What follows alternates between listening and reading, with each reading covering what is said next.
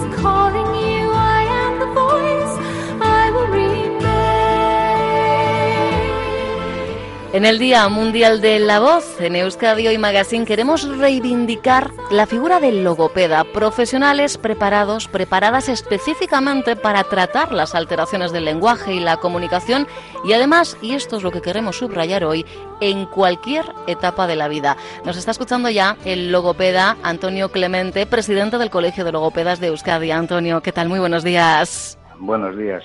Es, eh, la verdad, excusa perfecta para mantener esta conversación, porque nosotras ayer, mi compañera y yo, mientras eh, bueno, pues calculábamos un poquito cuáles iban a ser los contenidos de esta jornada de martes, decíamos, tenemos la sensación de que todavía la visión que la sociedad tiene sobre la labor de la profes- profesión de, del logopeda es quizá excesivamente reducida, Antonio. Pues sí, la verdad que sí, y el conocimiento que tiene el público en general también.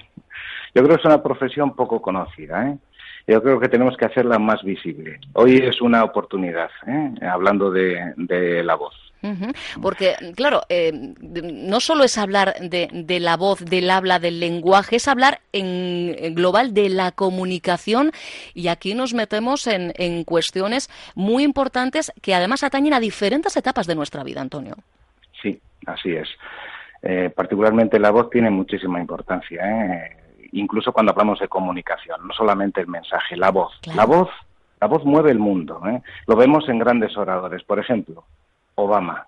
Obama, un hombre de color, de color negro, uh-huh. que consigue ser presidente en un país tan complicado para ello como Estados Unidos, primer presidente de la historia, ¿no? Eh, de su raza. ¿Por, ¿Por qué? Pues en parte por su voz grande, redonda, acogedora. No solo el mensaje, ¿eh? Sino la herramienta. Si nos diésemos cuenta de ello, cuidaríamos más la voz, ¿eh? Que muchas veces es de oro, como en este caso, y otras veces pues es una, una chatarrilla. En este caso, cuando es una eh, chatarrilla, entiendo que hay parte de, de, de genética. Luego también es verdad que hay alteraciones de la voz eh, que nos provocamos por un abuso o, o un mal uso vocal, ¿verdad? A veces no sabemos eh, hablar. Sí, es cierto, es cierto. Mira, el número de disfónicos, eh, es decir, personas que tienen una alteración de la voz de constante, ¿eh? No sí. Es lo mismo una ronquera, todos cogemos una ronquera, uh-huh. pues sí, sí, en una boda o en un fin de semana un poco sí. alocado, pero al cabo de cuarenta y ocho horas la voz está igual, está recuperada. Sí. Pero la gente que tiene disfonía, pues bueno, esto es frecuente en poblaciones de, de, de mucho uso, ¿no? Como por ejemplo, que duda cabe, los docentes, ¿eh? Según qué estudios manejemos, pues puede haber entre un treinta y cuatro y un sesenta y cuatro por ciento de de gente con problemas eh, en la voz. También depende mucho de los niños, de la edad de los niños a los que atienden. Uh-huh. Pero el problema no es el número, sino el por qué no mejoran estos pacientes. Y el problema no suele ser lo que, lo que comúnmente se cree, lo acabas de decir, el abuso y el mal uso. Bueno, uh-huh. siempre se ha dicho eso, pero ¿por qué ese, ese abuso, ese mal uso? Muchas veces, casi siempre, es porque de, en la base, de base tenemos una inflamación y esta provoca el mal uso. Por compensación, la voz no, no funciona bien, la onda mucosa no se produce bien y entonces realizamos un esfuerzo compensatorio que es el que va a derivar en, en, en el desarrollo de una patología. Pero no solamente es cuestión de ir al logopedia y recuperar la técnica, ¿eh? También hay que, hay que averiguar esa causa inflamatoria claro. y tratarla, que muchas veces se debe a factores eh, que la gente no, se, no, no, no, no los presupone, ¿no? Como por ejemplo uno muy, abundan, muy abundante que os voy a decir, el reflujo gastroesofágico, que es tan frecuente, ¿eh? Hay mucha gente que lo padece y no, no, no lo sabe, y es causa de disfonías, ¿eh? Uh-huh. ¿Y lo que hace que una voz sea bonita, ¿eh? Una buena voz, ¿eh? Es aquella que está bien sincronizada con los movimientos corporales, ¿eh? La voz la producimos en armonía con el cuerpo, esto lo vemos en los grandes artistas, ¿eh? Que usan la voz, hacen, hacen verdaderos alardes y no se, no se perjudican, ¿eh? Uh-huh. Hay que buscar el juego vocal, ¿eh?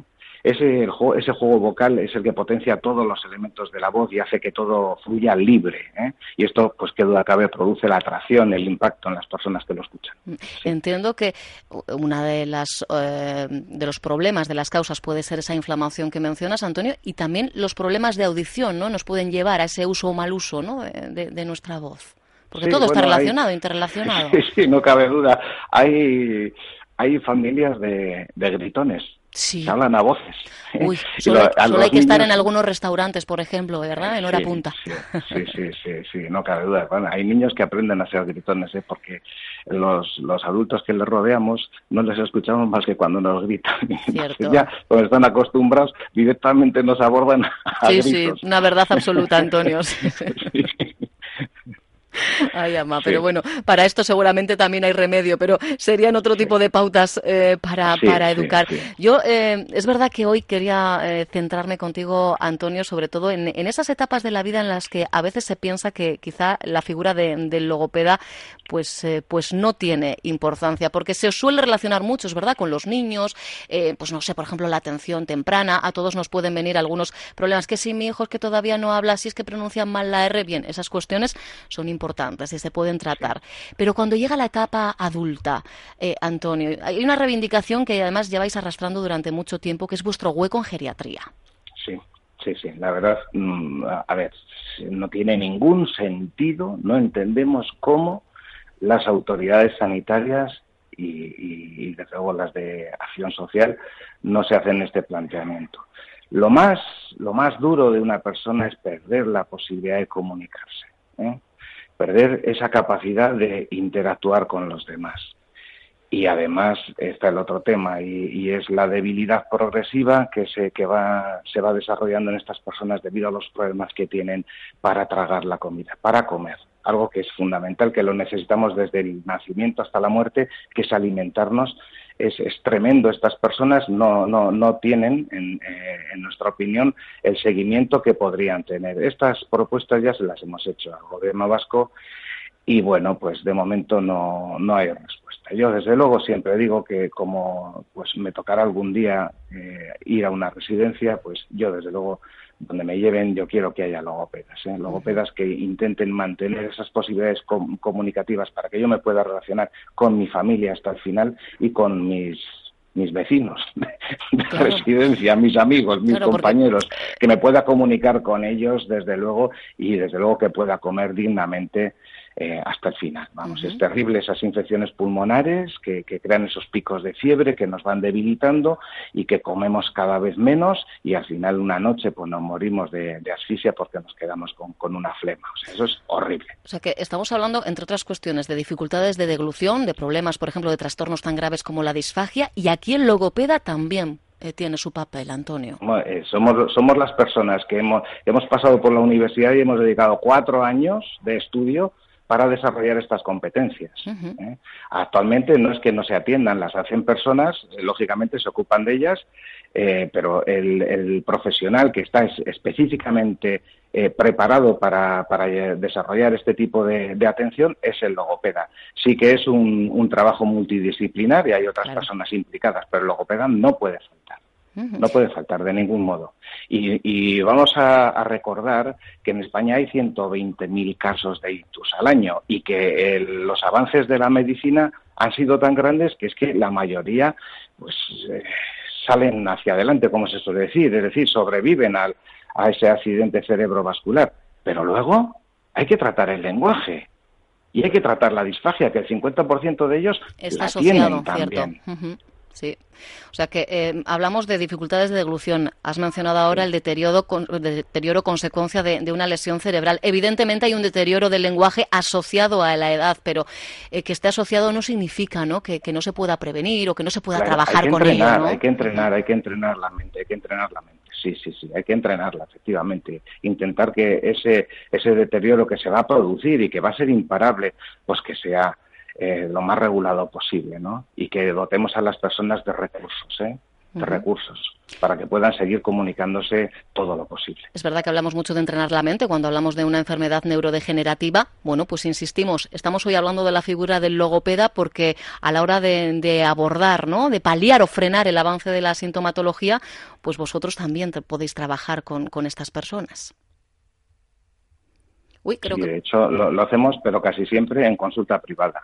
Que luego eh, a nivel institucional, pues con seis, ocho logopedas que creo que hay, porque las cifras no, no las tengo exactas, porque uh-huh. es difícil acceder a ellas eh, a través de, de la administración de logopedas eh, en hospitales eh, del País Vasco. Ahí está el pero, ¿no? Seis u ocho. Sí. Ahí está el pero, que es verdad que la mayoría de los profesionales al final eh, estáis en, en el sector privado, ¿no? Sí, y bueno, y, no, y nos deriva eh, el Departamento de Sanidad para que atendamos a estas personas. Pero claro, desde el dos mil ocho nos deriva pues con cuentagotas. Uh-huh.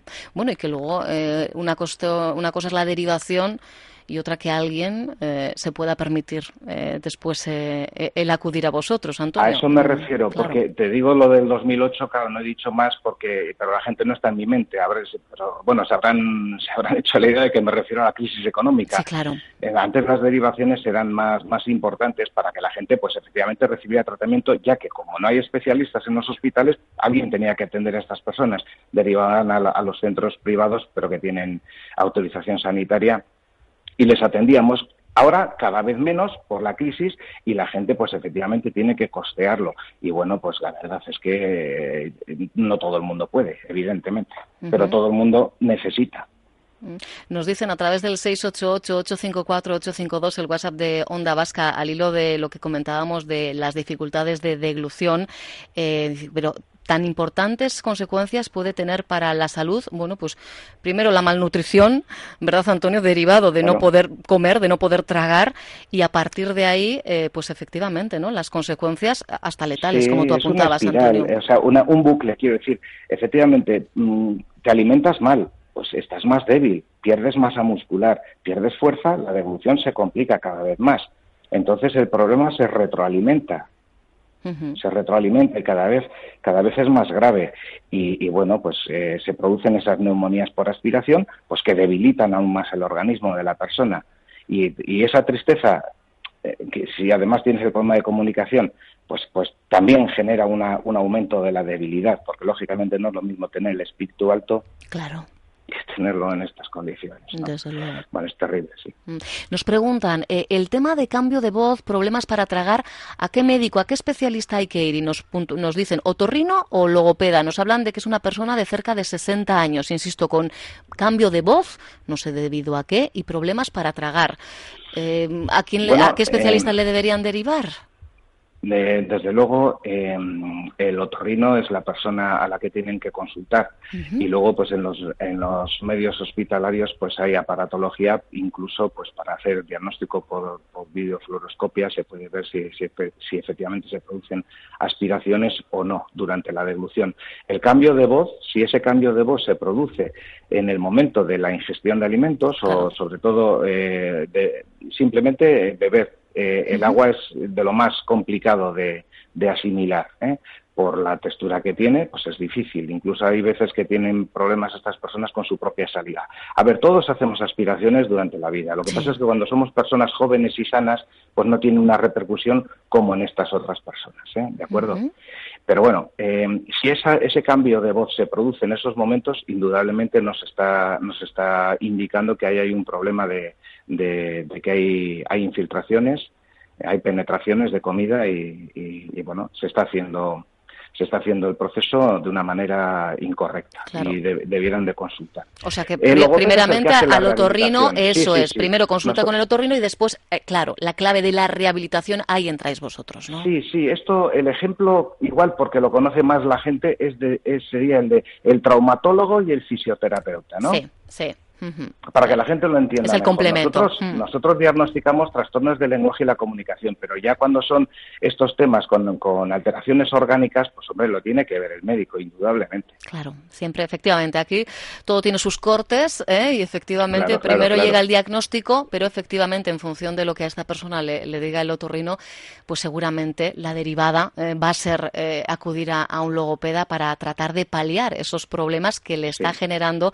esas dificultades, ¿no? De, de devolución. Sí, sí. No, no solamente por el tema de la rehabilitación, ¿eh? Sino también por el tema de la adaptación de comidas, etcétera. Claro. ¿eh? Hay que adaptar las texturas, hacer los controles posturales para facilitar el acto de la devolución, dar orientaciones a las familias, uh-huh. efectivamente, y dar unos consejos para, para que hagan un seguimiento en casa, además. Claro, claro que, no son, que los consejos no solo son para el paciente, efectivamente, sino para, sí, sí, sí. para su entorno, evidentemente.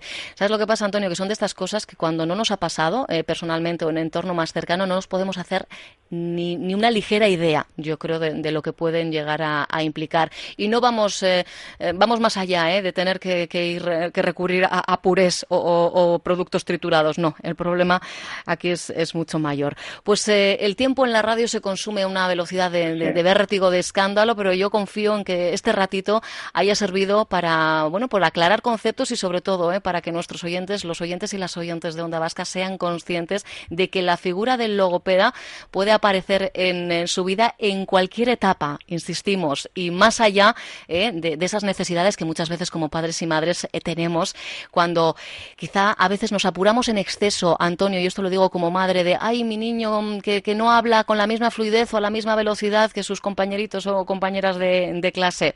A veces, insisto, nos apuramos y en exceso, ¿no, Antonio? Bueno, eh, no, no creas, ¿eh? La verdad es que eh, una consulta no viene mal. Ah, por supuesto. Bueno, pues sí, sí que hay unos, unos, unos elementos que sirven de predictores y que nos permiten anticipar un problema que va a ser, se va a hacer patente posteriormente. Entonces, una, una consultilla no está mal. No viene si no hay mal. Nada, no hay nada, todos contentos, ¿eh? Pero lo digo es una buena noticia. En, sí. la, en las comparativas, a veces, m- m- nuestros niños pueden sal- salir perdiendo. Así que, ojo, ¿eh? Ojo con, con dejarse guiar un poquito por porque, bueno, al final los niños en todos los ámbitos de la vida tienen sus tiempos. Cada uno sí. eh, tiene sus tiempos. Sí. Por eso digo, ¿eh? Que a veces, pero bueno... Sí, no, no, te entiendo. Los márgenes, los márgenes de lo que llamaríamos el desarrollo no normal, son sí. lo suficientemente amplios como para englobar pues a, a un altísimo porcentaje de la población. Luego los que salen de esos márgenes, pues bueno, efectivamente, pues son, son una población de, de riesgo y sí que conviene, pues hombre, tenerlos un poco controlados. controlados. Fíjate, dices el comparar. Vamos, el método científico se basa también en la comparación. Cualquier valoración que se hace siempre se hace comparando con un grupo típico, ¿eh? Es decir, sí, sí, sí que hay, que... hay una media. Ahora, ahora eso es. Ahora la comparación no es con uno. No puedes comparar en el parque con, con el hijo está. de fulano, solo con el hijo de fulano, porque igual ese es un portento. Y es que compararlo con más niños. Ahora, si hay el grupo de niños de, de su edad, pues tiene otro nivel, pues lógicamente. Uh-huh. Por ejemplo, pues hay, hay un dato. A los dos años los niños ya tienen que empezar a unir dos, tres palabras para hacer frases. Sí. Es una, una línea, ¿eh? Vamos a decir, esa uh-huh. es una línea roja que cuando, cuando tenemos niños que no lo hacen, pues tienes que decir, mm, a ver, ¿eh? Y si luego preguntamos a los padres, oye, tú, ¿a ti te costó hablar? Y el padre dice, a mí, no, no, no, no, no, ni, ni a la madre tampoco. O la madre dice, no, no, a mí tampoco. No hay antecedentes, entonces te empiezas a preocupar. Ajá. Ahora, si te dice, no, sí, a mí también me costó un poco más, y dice, ah, bueno, bueno, ¿No tienes problemas actualmente? No, pues la verdad no. Bueno, pues bueno, vamos a tener un poco de, de, de paciencia. paciencia a ver, ¿no? Pero sí, sí, hay que observar, hay que observar. Eso ¿eh? sí, efectivamente. Y esa primera consulta, como bien dice Antonio Clemente, tampoco está de más, ¿eh? Por eh, sí. eliminar dudas y, y por sosegar, ¿eh? En este caso, los, los es, ánimos. Sí, gracias a Dios el porcentaje de, de trastornos es, es bajo, pero sí que sí que conviene uh-huh. estar atento. Y lo importante que la mayoría son corregibles, ¿eh? O sea, que con trabajo sí. y un buen profesional Eh, eh, pues lo tenemos hecho. Lo dicho, Antonio, que un verdadero placer haber tenido este ratito contigo en Onda Vasca y hasta cualquier otro momento. Muchísimas gracias, hasta cuando queráis. Agur. Agur. Onda Vasca, diez años contando contigo.